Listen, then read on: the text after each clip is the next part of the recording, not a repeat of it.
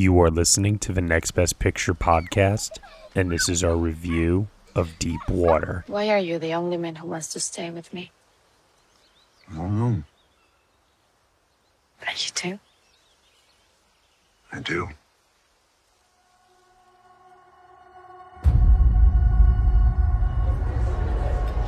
That's good. Why is mom so different around other people? I think this is who she is. You love me. Of course. You're not born. No. The fact that she's comfortable flaunting all these relationships around all of us, you're better than that. She's different. That's what I like about her. I just want to feel joy in my life. You want to tell me why you didn't come home last night? Not really. This isn't a game, Melinda. It's always been a game.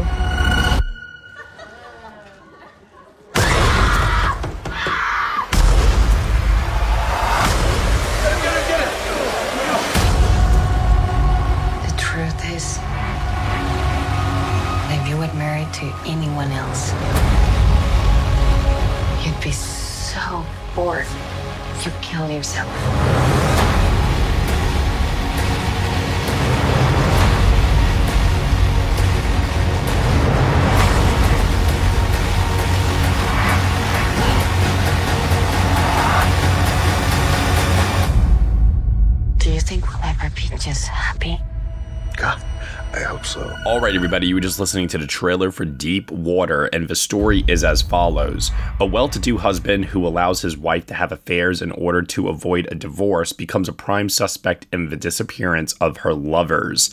The film is starring Ben Affleck, Ana de Armas, Tracy Letts, Lil Rel Howery, Dash Mihok, Finn Wittrock, Kristen Connolly, Jacob Elordi, and Rachel Blanchard.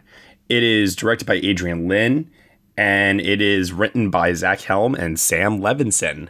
Here to join me today for this podcast review, I have Lauren LaMagna, Hello.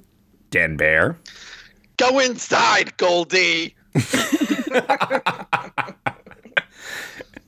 Oh my god, I love that that was one of my notes actually for this. Same. It is the best line and delivery. Everything that Tracy Letts says in this movie. Let's finish introducing everybody. Tom O'Brien The snails are not for eating. and Will Mavity. You fucking psycho! I saw somebody tweet out yesterday. Tracy Letts should just pop in the third act of every movie and just accuse Yes! the bad guy of what they've done. you motherfucker! I know you're Keyser Söze. I got you. I got you, motherfucker. I'm writing a letter. All right, so we are here to talk about Deep Water, which is the first film from director Adrian Lyne in 20 years since the movie Unfaithful.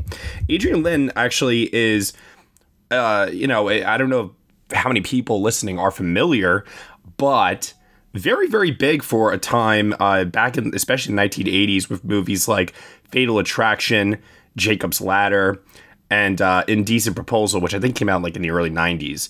Uh, but Fatal Attraction, most definitely, I'm sure most people have seen. And he's a director that has been known for making erotic thrillers, which is a genre that, quite frankly, we don't see getting made that often nowadays. If we do, it's usually uh, through a streaming only service, which this is, by the way. It was released via Hulu, via streaming. Uh, but it usually doesn't have like a big budget or anything like that. Um, and that's because obviously nowadays for American audiences, uh, sex is a big no no, which I don't know about you all, but I think we should bring the erotic thriller back. it feels like uh, European filmmakers and anybody else out there in the world is not afraid of having sex in their movies, but we are for some reason. Uh, so here we are 20 years later since Unfaithful. And this movie has had a long production history. Very, very long.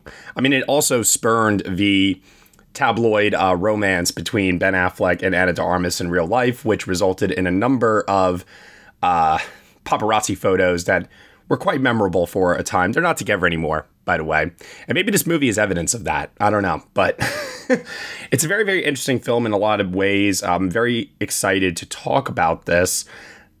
I don't know who to start off with, but maybe I guess we'll pass it first to Lauren. Lauren, man, what did you think of Deepwater? Um, I thought Deepwater was a ride. Um, erotic thrillers aren't really my genre of choice or my film of choice, but I do love to support mid budget cinema, especially since we don't get a lot of that anymore. So every time I see something that isn't costing $50 million price tag on this one. Exactly. So we don't get these, we don't get these a lot anymore. It's probably like only a handful a year. So I think it's important to support filmmakers that aren't doing micro indies or mega big blockbusters. There is something in the middle. So every time we have that, um, I will always run to the theater or to the streaming site to boost the numbers up in any way that I can.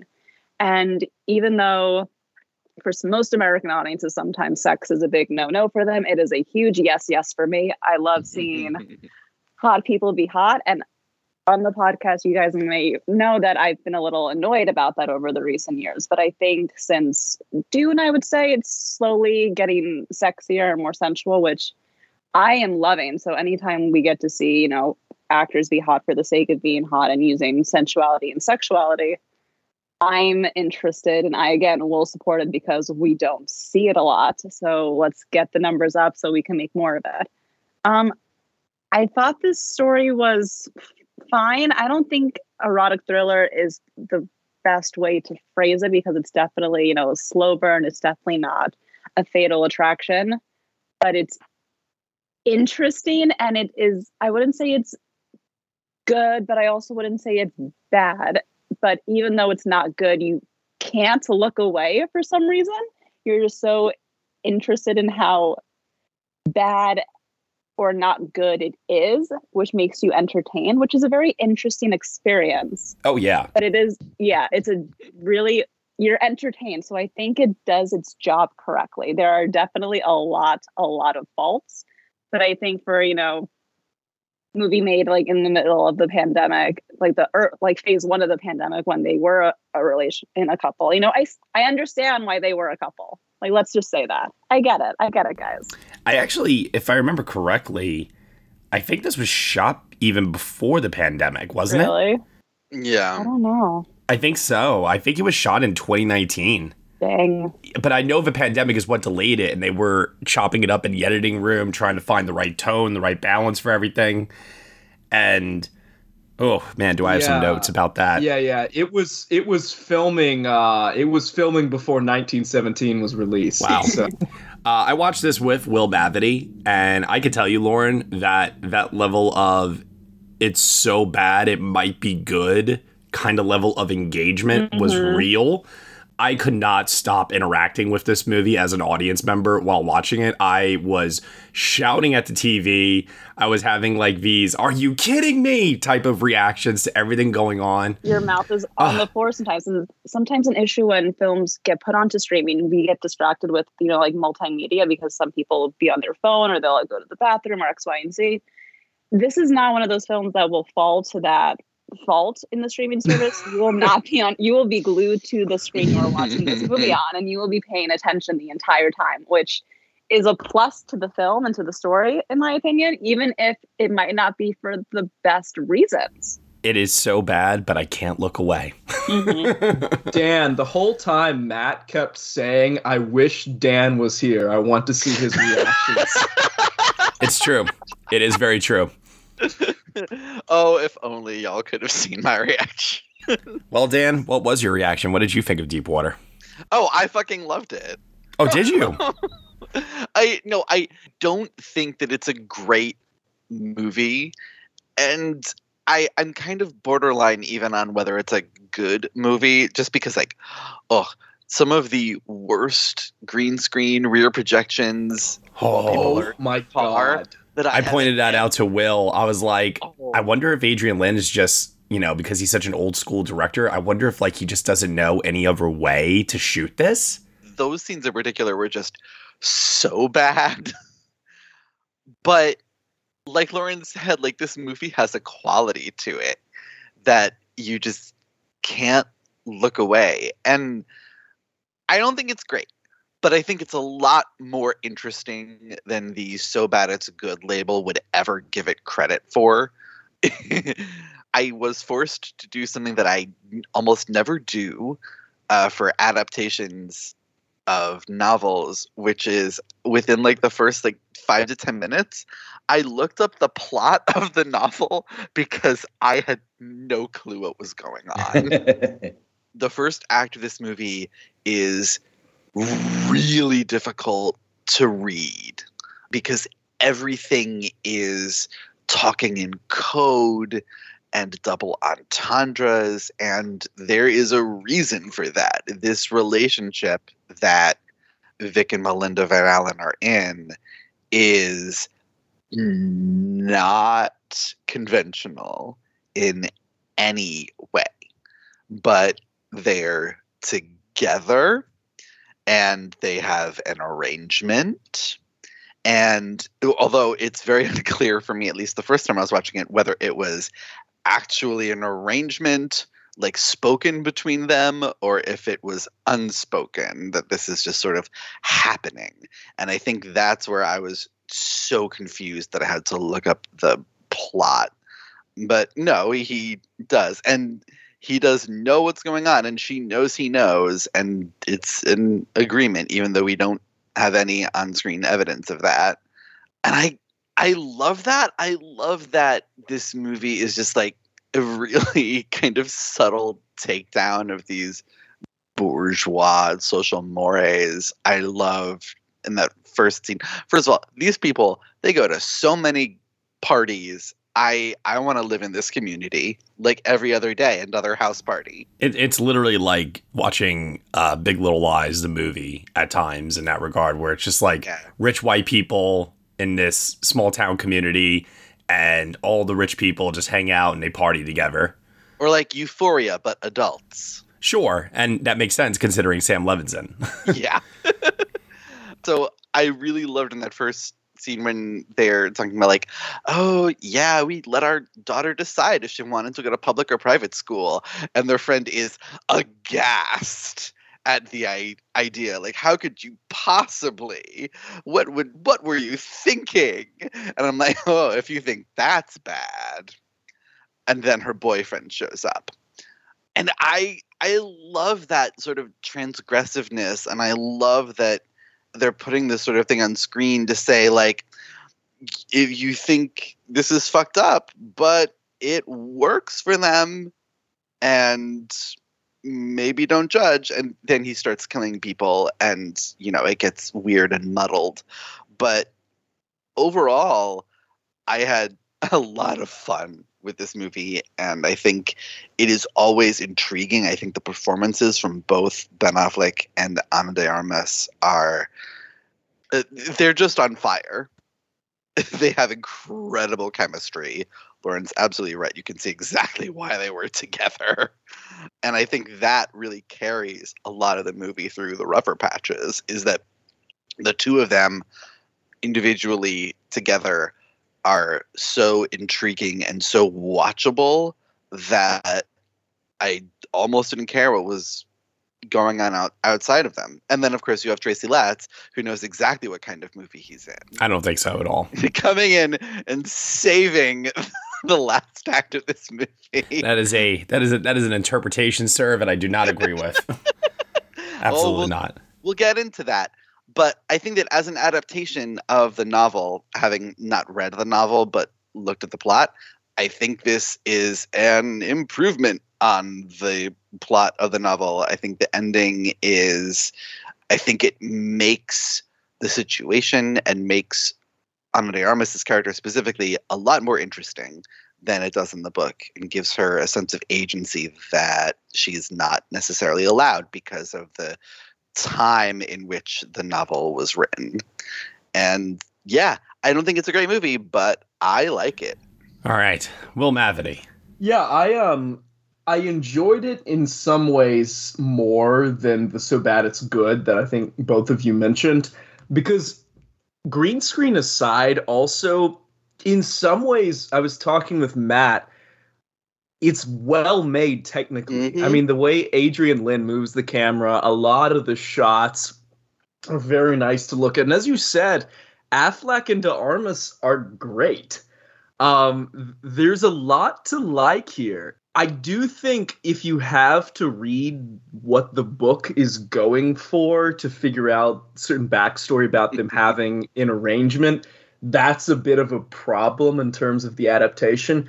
But there is honestly a lot of stuff I do like. Um, one thing I was a little disappointed by is for uh, an erotic thriller, it's so Affleck and Armas have a lot of chemistry, but there's like surprisingly little sex. It's they are sexy, but it's not as Lauren said, it's much more of just a slow burn drama with like an occasional flash cutaway of the romantic life. And that's not necessarily a bad thing since to do otherwise would be gratuitous, but it's not really what I expected from Adrian Lyne. Um, I think my big problem was I agree that the book's ending wouldn't fly now, but the way the film ends is so abrupt. They do kind of lead up to in uh, they suggest without getting too spoilery that De wants Affleck's character to care more about her and what she's doing. So the way they choose to end the film, they have laid some groundwork, but the execution is just criminally abrupt. Um, I couldn't stop laughing when it happened, and to me, you know, like I, I, I same. Yeah, I, I was with the film, even for all of its ridiculousness and campiness. I was with it until that. I just wanted a little more resolution than that. But uh you know, I don't hate it. I had a lot of fun watching it. It's not great, but I did enjoy it despite everything. All right, Tom O'Brien. You know, it's funny, Matt. When I was watching this in the first act of this, it's like, I, God, I miss trash. Yeah. Yeah. Yes. To me, this is like what House of Gucci should have been like. Yeah. Oh my god. Oh, I mean, it's the kind of thing like uh, if, if you feel like you've forgotten something and you taste it again, and like, oh, that was good. Oh, I forgot I really liked that. And Adrian Lyne's stuff is is like that. You know, it's I was around to see Fatal Attraction and Indecent Proposal in nine and a half weeks in a theater, and especially with Fatal Attraction, but for the other three too. Uh, seeing it with an audience, people were digging it. It really, Adrian Lyne was a not a household name exactly, but he sold, he helped to sell a movie as much as the stars did because you knew that if you, if Adrian Lyne had something to do with it, okay, he knows what he's doing. And, you know, I got some of that in here. I don't know what he has because I think we've all kind of slogged through a lot of streaming thrillers, sexy thrillers, and they just don't have that. He's got, I don't know, a secret sauce, so to speak, um, that really kind of brings it together, makes it fun, makes it sexy. And uh, frankly, I was a little worried that with the 20 year gap, he wouldn't still have it. But with all the movie's problems, that's still there. A lot of this is really a lot of fun. Um, maybe some some of it unintentional, but he, you know, it it does stand far. I mean, people want to dismiss this as a uh, streaming thriller. It's it's more fun than that, and uh, this one really, I think, has a lot of those elements. I'm I I'm of the school that this is an arrangement because I thought there was a lot of knowing glances very early, you know, from the first kind of uh, uh, Ana de Armas uh, flirting around that I sensed from them catching brief glances to each other that we know what's going on here. Okay, have fun. And uh, and then Ben will sort of glower. I forgot how menacing he could be. You know, I've been thinking of the recent Ben Affleck, you know, The Tender Bar, The Last Duel, but he can really be quietly threatening, and he's uh, he's good in this, and and and so is she. But there's a time I thought that they felt it felt to me like they were acting a little bit in separate movies. But um, I'm very much of uh, the Will school that I kind of and I kind of like the new ending Uh, but I just wish they had planned it that way so that it builds builds up and pays off in a smoother way. But uh, that, the third act is nuts, which we'll get to. Um, but there's a lot of it. This reminded me how much I miss erotic thrillers. Coming up on 5 Minute News, I'm Anthony Davis. You might think it's partisan because maybe it's critical of one side or the other, but it's not. It's just the truth. And I think that's also something that's kind of unusual for Americans listening to the radio or to podcasts because the news landscape in the States has been so partisan for so many decades. So, five minute news is verified, truthful, independent, unbiased, and essential world news daily.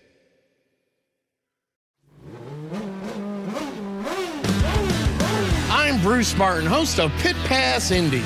Each week, I go behind the scenes of the NTT IndyCar Series and introduce our listeners to the biggest stars of IndyCar, which features the Indianapolis 500 as its cornerstone event. The men and women that compete in IndyCar may be the bravest athletes in all of sport, as danger lurks around every corner. They are able to look danger in the eye without flinching. That is why the NTT IndyCar Series features the best racing on the planet. Join me every week as we talk to the stars of IndyCar, including the legends of the Indianapolis 500 on Pit Pass Indy from Evergreen Podcast.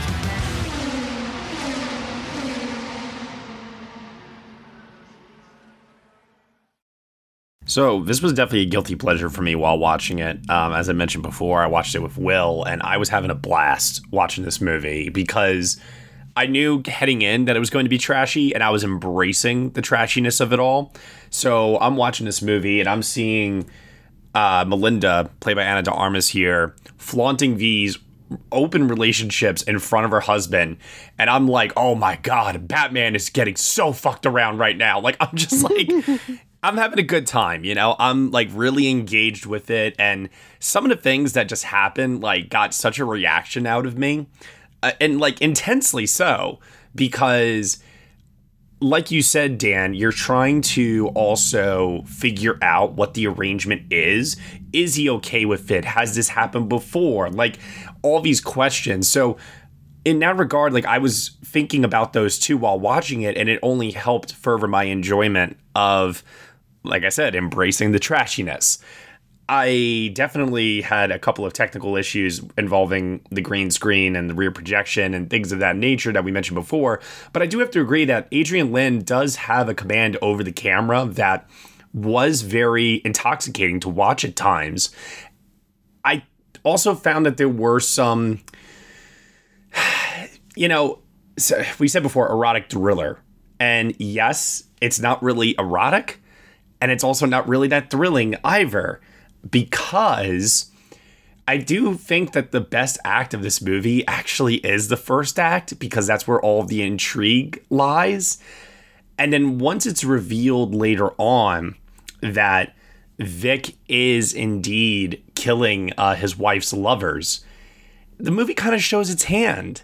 And I wish that they had kept their cards closer to the chest with that reveal and not played it too soon because you know there was a murder that happens later on in the movie in a pool hence deep water. Oh by the way this movie's attempts at trying to have like symbolism is downright hysterical at times. Um but yeah. The suitcase cut? Yeah. Oh my god. Yes. Yes I, I, I lived for it. I lived for it. But like when they actually showed, and they didn't need to do this, but like they go back through the editing and they show glimpses of Ben Affleck, uh, Vic in this case, drowning. I think his name is Charlie. He's played by Jacob El- El- El- Elordi. And uh, I just wish they hadn't done that. I wish they had just kept up the mystery because in the first act, when he's going around saying, "Yeah, I killed Martin McRae," and everybody's like, "Wait, you didn't really?" No, I did. You know, do you believe that I did? Like, and he's like kind of fucking with them a little bit mentally.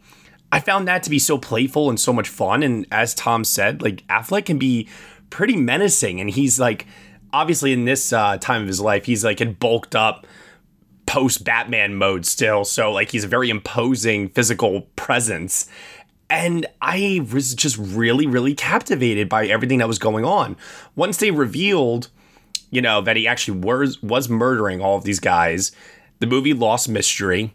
It stopped becoming, you know, a thrilling movie to watch. And that's when it just started teetering into outright ridiculousness. And the third act, I like as Will said before, for me was completely unforgivable. Any goodwill that I had before was completely undone by the third act because there were elements that were introduced that were never resolved. Like to me, that's a that's you know a, a huge red flag. And then on top of that, I just feel that there is a lack of resolution to the characters to the ending. I understand what they're going for and I know what the ending is meant to imply. I get that. But it still felt incomplete and it, I wish that they had just gone full tilt, had done what they uh, do in the book and just embraced the backlash, the discourse, the whatever they were going to receive for shooting and presenting that ending. Because I think this movie was originally, if I remember correctly, supposed to be two and a half hours long, and it's not anymore. It's just below two hours. I don't think that they cut anything from the ending. I mean, possible that they cut something. No, no, no, um, Dan. It's reported that they shot it, they tested it, it tested poorly, and they cut it. Well, I mean, yeah, but I don't think they cut like half an hour from the ending. I mean, considering. I don't know, dude. You, you figure after what happens with Tracy Letts, you still have the cops from the previous investigation snooping around. He got that private investigator involved. Like there are these other elements that kind of need to still come together. Then there's the question of like, are their friends going to find out or something like that? And then you still have the conflict between him and Melinda to resolve. I mean, maybe, but I don't know. There are a lot. There's also like lots of things in the trailer for this movie that are not in this movie, and they're all from the first two acts. So I'm just saying. Hmm. The ending did not bother me as much as it did you, partially because um, it was such an like, oh, of course, of course, this is how they're going to end it because it's the hackiest choice and this is a hack genre it just is but i think that part of the reason why it doesn't work for so many people is that this we have kept referring to this movie as an erotic thriller, but like you said, Matt, it's actually not particularly erotic. And in all the marketing materials, they keep describing it as a psychological thriller. And I think, I do think that part of the reason that Adrian Lyne's movies have been so successful is that they get at something in the culture. Like he is as much a social critic as he is a director. I mean, think of the firestorm that Fatal Attraction started. Mm-hmm. And same thing for um, got indecent proposal, right? I mean, these were flashpoints culturally because he was talking about things that people don't talk about. And I think that is part of what he's trying to do here. There, the central relationship in this movie flies in the face of every aspect of quote unquote good taste that we know. It flies in the face of every conventional relationship that we've been taught. And yet, as the movie goes on, even though they're like not in a great place clearly as the movie goes on they and they get more into this like battle between them almost it works more and more for them and they're maybe still unhappy but they come to this point where no this is this is working and eventually they're getting what they want and yeah, maybe it would have been nice if they didn't have to go through the process of um, murdering so many people. But that's just silly, though. oh, it's a movie. It's an erotic thriller. It's a trashy movie. I'm sorry, but like the idea that the way that this movie ends is her being complicit in his actions, like Yeah. You're, you're telling me that she's going to continue to sleep around and it's going to be a known thing that eventually he'll put up with it, but eventually he'll, you know, mentally break and decide to kill. And then she's going to cover it up and this cycle is going to just keep on continuing. That is the most asinine, I- stupidest thing I've ever heard. Well, I don't know. I also I have also ever heard because I don't think that's what uh, happens. well, then what then? she has a line there earlier in the movie when she accuses him of having killed somebody. He says, "If you think I killed him, aren't you scared?" And she says, "No, because I'm the thing you killed for." She also has several lines in the movie about how he has no passion, he doesn't really love her, but Uh, clearly he loves by her. the end exactly by the end of the Yeah. movie he has shown her that he loves her in the way that she needs to see it in the way that she has been craving for he shows some emotion. He shows some passion. And she rescues him. And i think that the movie is sort of purposefully open-ended as to whether or not this will be a an ongoing No, she's she- burning the IDs. She's willingly helping. Exactly. But no, I'm saying if their sexual arrangement is going to continue to be a thing or not. And I think that there's a good argument to be made that actually this is what has made her happy in her relationship, that she's gotten what she has wanted out of it. And maybe she'll continue to keep, you know, screwing other guys because she just needs to do that. But she knows now that she loves him in the way that she needs him to. I think this is a lot better than the original ending. I but I but I don't believe though that you're trying to tell me that the reason why she was sleeping around and flaunting it at these parties in front of him, in front of all their friends and everything like that, and just so open about it is to just simply get him to care. I think that's part of it. I mean, when I'm first when I first watched it, I thought, wow, maybe she just has just a really crazy sex drive and just doesn't care. But that's That's what I thought too, because her behavior was so erratic sometimes. hmm But then she has that scene when they're like kind of like foreplaying, and she says that like she likes him, but she's sad and she just doesn't care, and she's miss she's missing something. There's something part of the equation that's not clicking with her. And during the third act, when they were both when Ben Affleck's character was being crazy, I literally like said out loud, "Wow, they're kind of perfect for each other because they're both." yup. so like it works. I mean, in that regard, this movie to me like kind of just comes off then as a almost like a Gone Girl ripoff in many ways, or an inferior like take on that. Um, I know that it's obviously not directly related outside of the casting of Ben Affleck, but yeah, I was reminded of Tyler Perry's like line delivery in that movie of like, "You two are the most fucked up people I've ever met in my entire life." like, I I don't know. I don't know if I buy that this was all like her plan to get him to. I I don't know if I. It wasn't that. her plan to get him to it's not her kill plan. people. No, no, no, Yeah. it, no, no. Her, her plan to get him to care about their relationship, because to me, he- he's such a well-respected, well-liked guy by everybody around him. He's a good dad. He's a great cook. Yeah, but he's, You know, he's boring. like- but he doesn't do. That's it. I, everything about him is just like great in terms of like his qualities as a as a human being, and what like he's lacking passion in the bedroom with her. Like what what's the problem? yeah, that's the problem. Is that like he is great, and this is, I think, part of her problem. Is that he's great. He is by every conceivable metric a perfect husband and father, and yet she still feels unfulfilled in their relationship. She needs more. And from him specifically, in terms of the passion that he shows, in terms of the affection that he shows her, in terms of lust for life. I mean, yes, he does all these things, but he also, frankly, looks pretty bored most of the time that we see him. And I think that that's fair. Some people need that. Some people need more than just the picture perfect thing. And there's nothing wrong with that. They do ask each other, I think, a couple of times, like, "Are you bored with me?" Yeah. Yeah. She Yeah. specifically asks her that. Yeah, him him that. I don't think she woke up that one and said, I'm going to openly cheat on my husband so he can become Yeah. a serial killer. Like, I don't think that was a thought that went through her head.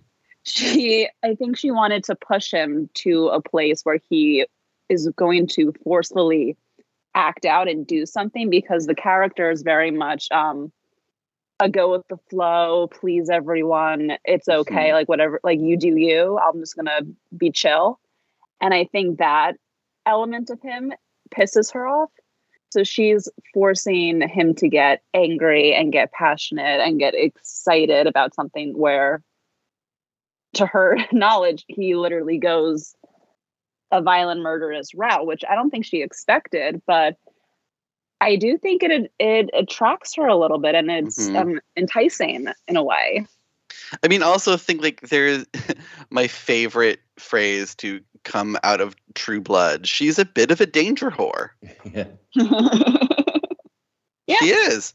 I mean, the number no, there's something of exciting about being the reason for someone doing really destructive, dangerous, horrible things. It's bad. I don't condone it, but in the film, just got to get it out there. Like I don't approve.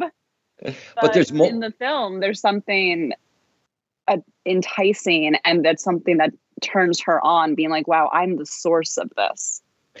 It's it's funny. There were moments in this that I thought the times that she's getting most aroused is when they're fighting with each other. Mm-hmm. Because he is raised, he is showing passion in those scenes that he, he doesn't do otherwise, even though they do have some sex scenes. Yeah, I think they do. i mean, I think some of the groundwork is laid there. It's just still the way that the execution happens ultimately of like, well, he pulled back home and then just like literally 15 seconds of her burning the IDs. Like it's implied, but it's just so abrupt. Like I agree that there is some evidence there that the main thing she wanted was for him to care and be passionate. Um, it, it just it was handled so incompetently when it all kind of finally comes home and i think that was kind of my issue I agree that it is somewhat abrupt, but again, like at the same time, I it's so perfect for this genre that I just laughed and went, "Of course!" And I honestly, I applauded a little. Um, I did the little seal clap of glee. So, what do you guys think of Tracy Letts in this? Oh, he's flawless. He is perfect. No. There's a reason I quoted him at the top. Like, I I I, I, I think Tracy Letts is. I think Tracy Letts is playing it straight, and it's really funny to watch him do that. And yet, God, why is it that every time Tracy Letts is in a car, it's the most hilarious thing he's ever done? Seriously, I mean, like the lines that he says while he's driving. Fuck you, you fucking psycho. You're going to jail. Come get me now, you piece of shit. And then he's like on his bike. He's like, You gonna catch me now? You motherfucker. Like, and he's like texting uh, his wife. Yeah. He's like, I can't believe it. I was right. Kelly, you're not gonna believe this. I'm just like, who says this while they're driving? Cautionary tale: Do not text and drive. this is it. This is a book. yeah you know what So somebody good. needs to like cut together that and Lady Bird whenever he's driving Oh you know just like working like did you uh know alanis morissette wrote whatever the song was in half an hour? I'd believe it you know? I love how frantic he drives, trying to get away from a man on a bicycle. right. How did he catch up with him?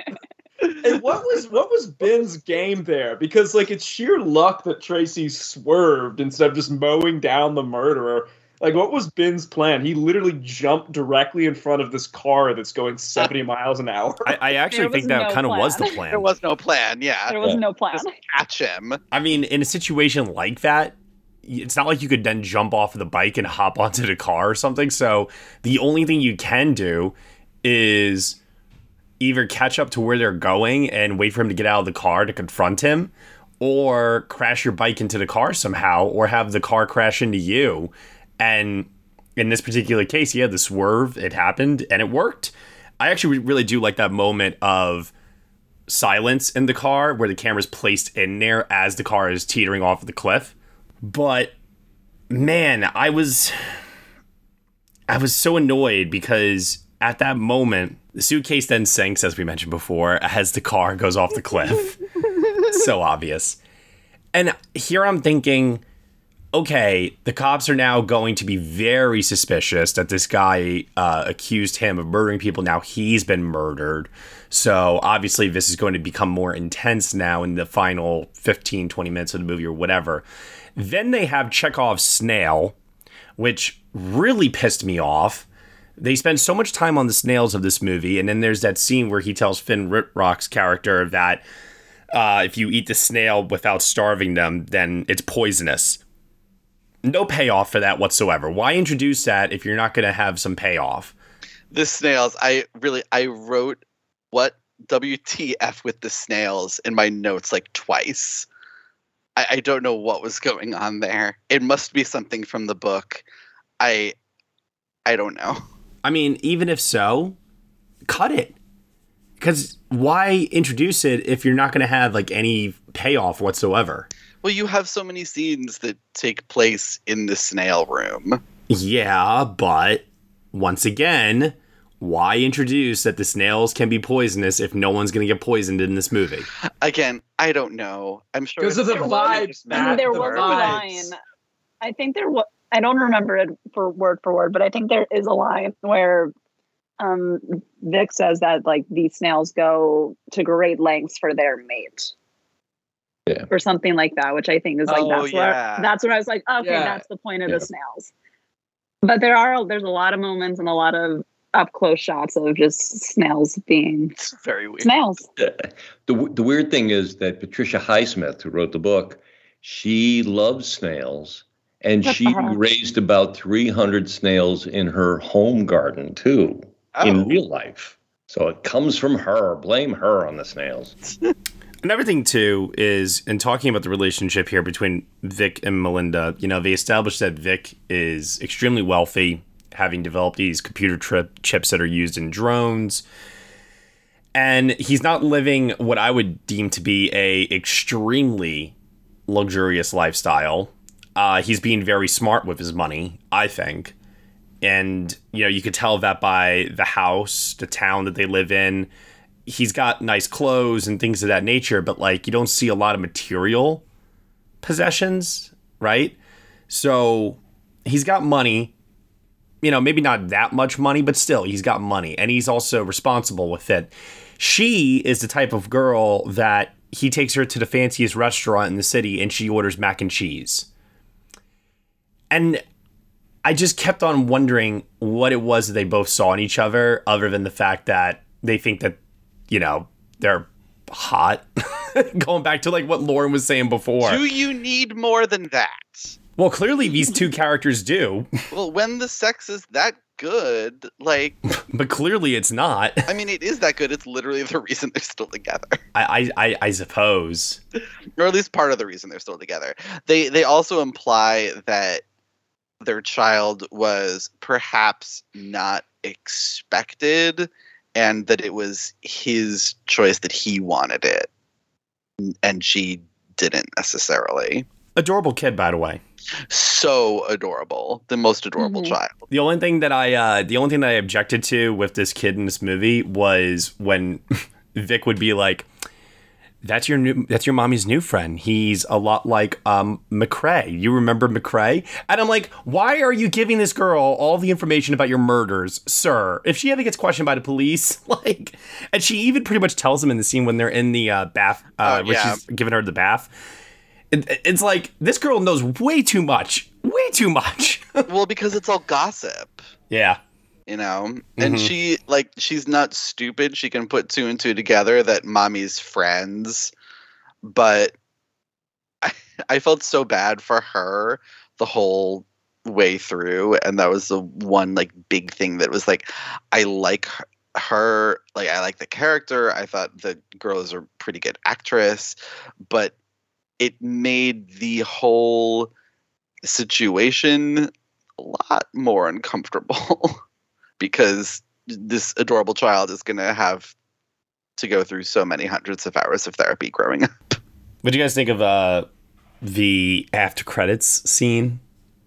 Oh, okay, so first of all, the the scene in the the first scene during the credits, I howled with laughter. I'm like, this is sick. This is so twisted. It's so perfect. I love it. And then the last song choice in the credits, just like chef's kiss. If you think Adrian Lyne is not self-aware about what type of movie he's made, I point you to those two choices. Matt was like, "Oh, thank God!" I actually thought they were going to end with that when they had an end credit scene, and it was just like a daughter in the, the back of the car. I was so relieved. I was like, "Oh, good, we're gonna get something else," because what I just got was nothing. And then, the, yeah, I I was more mad. Kevin Feige is found dead in a ditch. so, who did you find yourselves sympathizing with in this movie? Because in the first act, obviously, I'm sympathizing with Vic, but as, as I mentioned earlier, once it's revealed that he indeed really is murdering these people for her, I all of a sudden now lost sympathy for him, but I never gained sympathy for her either, which then made the rest of the movie hard for me to connect to on an emotional level uh, from that point forward. Yeah, it's like Gone Girl. They both suck. I mean, yeah, Yeah. Yeah. But it's still entertaining. Like, even though I don't, I mean, there's definitely one's a lot, cheating and murder are both very different on the what's bad scale. But, um, even though I don't side with either of them, what they're both doing is really shitty. I'm still entertained with the story that's going on and I'm still glued to it. So it didn't really bother me that I didn't like either of the characters personally. This just goes back to what I was saying before, though, where it's like I really, really, really wish that that scene in the gorge where he throws the rock at Finn uh, Wittrock, no pun intended. Um, I really just wish that that was the first reveal that yes, he indeed did murder these people, and they just held that for a while because cutting to showing him murdering Charlie in the pool, like, just robbed all the suspense for me. Yeah, I do agree with that. I think that that would have been a better choice. Yeah. Maybe they tried it and maybe the movie just wasn't able to sustain it, you know, and they might they might have had to go back and re-edit it somehow. Maybe. Yeah. Yeah. What's going on with the friends? Everybody seems to know everything and no one seems to care. Well, it's like a, it's like we were saying before, it's kind of like that gossip town Yeah. where everybody everybody knows everybody, everybody's always talking about everybody. I do find it I, I like Lil Rel Howery. Uh, you know, I like him as a person, as a comedian. I find his presence to be in a serious movie such as this very off-putting because he just has such a comedic tone about him. But maybe that is benefiting the type of tone that Adrian Lyne is going for here in terms of that uh, that level of camp. But then you also put um, uh, Dash Mihok uh, next to him, and he's so plain it straight and serious that I, I almost don't I, I don't know what then they're going for. I mean, they, they feel like they're in another movie. yeah, yeah. I do like the scene where they're criticizing his dancing, uh, Vic's dancing. That, that was really funny. Yeah, it's the friends are kind of an interesting problem, I think, for the movie because they're there to be like the almost like a Greek chorus, like, you see what your wife's doing, right? But he can't say, like, yes, obviously I see, you know, this was this is what we're doing, this is what works for us. Yeah. So it, it yeah, it's weird. I just can't imagine being in a relationship with like the woman of my dreams and that is what it does to me mentally. I, I just can't I, I can't wrap my head around that. I would not stay with her. I would have left her. Most people would. Yeah. Mm-hmm. What lengths would you go to for a man, Dan? You- Your your dream man. Um. Well, I mean, it depends on. Ooh, that's a good question. I don't know. See? But we could put murder off the table. You wouldn't go that far. Yeah, I would not murder. But would you be okay with, hey, I'm gonna have open relationships, but I'm gonna come back to you every night? oh, absolutely, Oh, see, like I, I, I could never. Absolutely, I would. I think that's also. I mean, like, I think Tom can back me up. I think the gays are more um open about these sorts of relationship things than Oh, interesting. other straight Okay. people. Yeah, Matt. If it's it's some if it's something you agree to, then it's whatever. I mean, I think it's like if if there is actually an agreement in this case, and it's not just like oh, she keeps cheating on me and I'm too much of a coward to confront her, then, you know, it, it is what it is. Like, I think open relationships, if both sides are cool with them, it's fine. Like, I, I could But he's not. uh, But he's not cool with it, though. Well, yeah, but it clearly, seems like and he you should is. say something. and, and and that's like the confusion that Dan was expressing earlier. Was that like, was there a time where he said he was going to be okay with it, and now she's doing it, and he's just having to put up with it? I like. It's very unclear if it was an unspoken thing, a spoken thing. Yeah, very unclear. Yeah. Yeah. Uh, because also too, it's like there are times where he is allowing them to come to the house and have dinner and he's pouring them wine and he's making conversation but then it's like there's a line that gets crossed and then it becomes too much for him to bear and then it's like well then why did you invite them into the house in the first place because she is hot i just i i i, I have a hard time i just can't i can't imagine ever doing that so you're the friends in the movie, you know, like Yeah. you are the one who's like, I don't understand what's going on here, and that's fine. mm-hmm. The world is big enough for both. except murder Well, I mean, yeah, we'd prefer, we'd all prefer there to be no murder. yeah no murder and no snails all right final thoughts on deep water Will Mavity we'll toss it over to you first Um, you know, I I have to admit, I really did enjoy watching this movie, and there are some things I really like about it. I wouldn't say the movie as a whole is incompetent. I don't think everything comes together well, but uh, I'm glad it was made. Um, I, you you know, I I had a good time. I think I'm gonna go with the six. Wow. Okay. All right. Lauren, what about you? Um, I also had a fun time watching this. I I know it's not good. Like I can put my critical lens on and be like, this isn't a good movie, but not all of them are supposed to be, you know, amazing movies, and that's okay. It's just for entertainment value. But um, if I have to suspend my disbelief, the one thing that I really couldn't suspend my disbelief is that like Jacob Elordi cannot play the piano like that. Like I'm sorry. Point There's well no taken. way he looks like that, wears what he wears, and plays and plays that well. Like, no, I'm sorry. I can't I can't go with you on that one. But despite that, it's still really fun. And sometimes, yes, is fast food good for you? No. But every once in a while, it tastes really good. So I'm also with Will and I'll be a six. Tom? This was funny because I, I when I when I completed it, I thought, hmm, you know, Adrian Lyne's been away for 20 years and he came back for this. But on the other hand, I'm kind of glad he came back. and that that kind of that kind of movie just kind of brings me back years and it's nice to know that he still has it in him. So there was a lot of it I really enjoyed. I mean, the, the third act is a catastrophe, and uh, but so I have to I have to kind of balance it out. So I'm coming down at a five. All right. And Dan?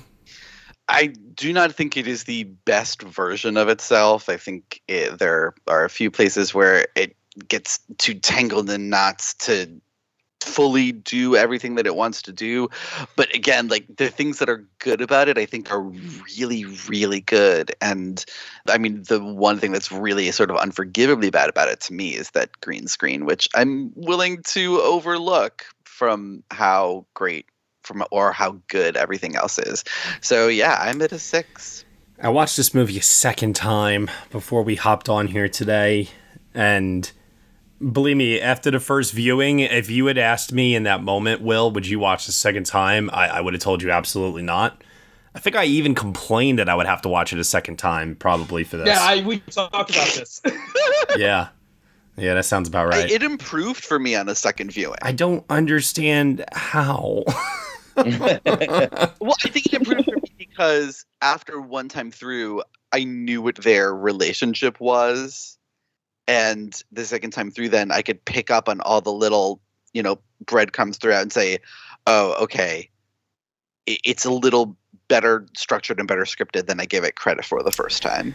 Uh, all right. Well, so a couple final notes here. Uh, goddamn fucking autocorrect. Everything about that sequence. It's hilarious. So. Heaven. Even when he catches him at the gorge. Hi. Hi. what are you doing?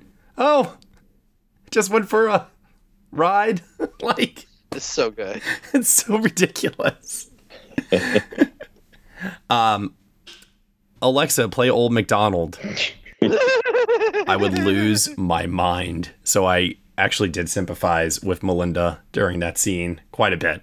Oh, when Melinda's like yelling at Vic in one particular scene, she's got like toothpaste in her mouth. Oh, that made me laugh so much. And you know what? I appreciate that because every time in a sim- in a movie when someone's brushing their teeth, you know the toothpaste isn't there. It's literally just them. They're dry. It's not wet, and they're just it's just there for props. Like there's she's actually brushing her teeth. I applaud that.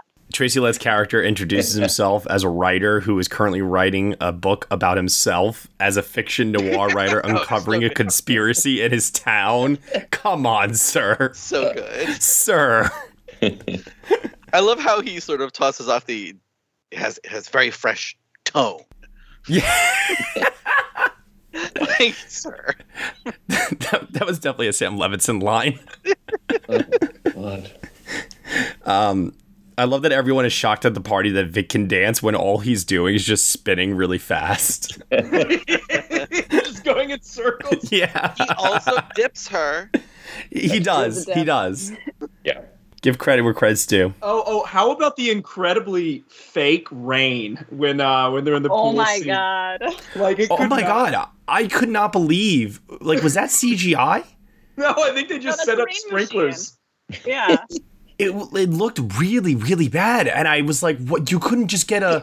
Like, I, I was very confused by why that scene looked so weird. And yeah, that answers it, I suppose. Uh, oh. when after killing uh, Finn Wittrock's uh, character, Tony, Eddie comes back to the house, he tells Melinda, I like him. He actually has brains. Mm-hmm. After his brains were just freaking splattered all over the rocks in the gorge. So bad. So good. Ah. Come on, Matt. Cave to peer pressure.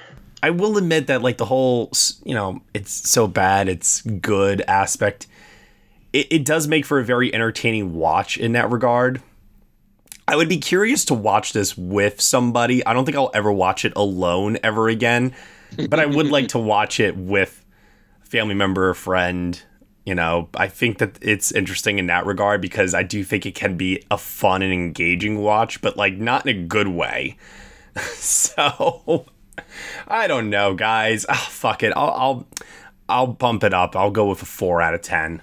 Screw it. I was originally a three. Y'all convinced me. Look at us. Embrace the trash, It's Matt. fun. It's I'll tell you who's not going to embrace the trash: the Academy of Motion Picture Arts and Sciences. Oh, That's for God, sure. No. Obviously not. yeah. this isn't going anywhere near Oscar. No Oscar potential. Zero. Sorry, Adrian. no way. And I want to just say for the record, I love that Sam Levinson's like life goal in this industry is to just continue pissing people off. it makes me laugh. He's doing a great job.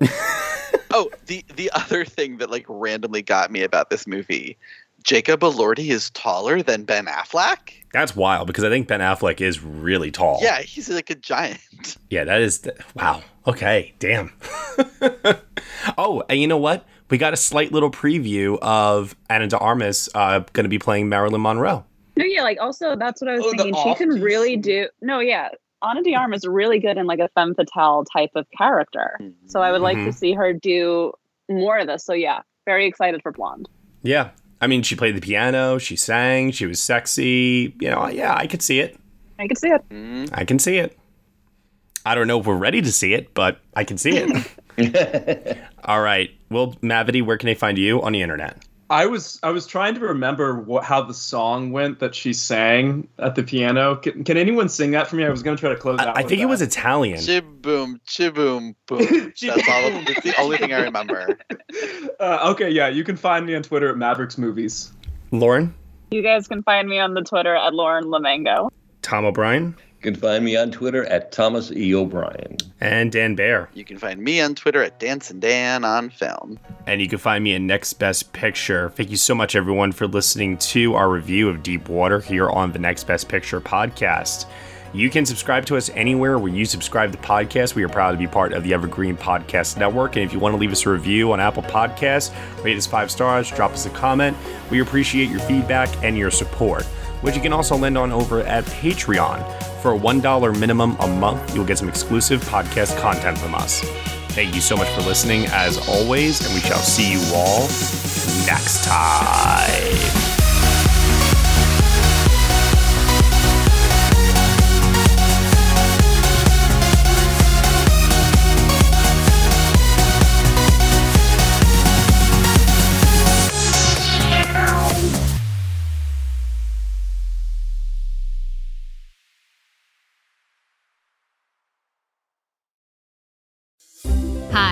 Christina Yerling Biro, host of the podcast Pop Culture Confidential. Join me as I go way behind the scenes with some of the most influential people in entertainment and media. Hear actors such as Succession's Brian Cox talk about his favorite characters to play. There always has to be a mystery. The audience have to be in a situation where they want to know what's going on. Meet studio execs like Pixar chief Pete Docter and learn his secret on how he makes us cry. Emotion is our first language. And so many others who are defining popular culture, from Obama speechwriter David Litt to Top Chef host Padma Lakshmi. We don't often think about food politically, or we don't want to, but it really is. Join me. Search for Pop Culture Confidential wherever you get your podcasts.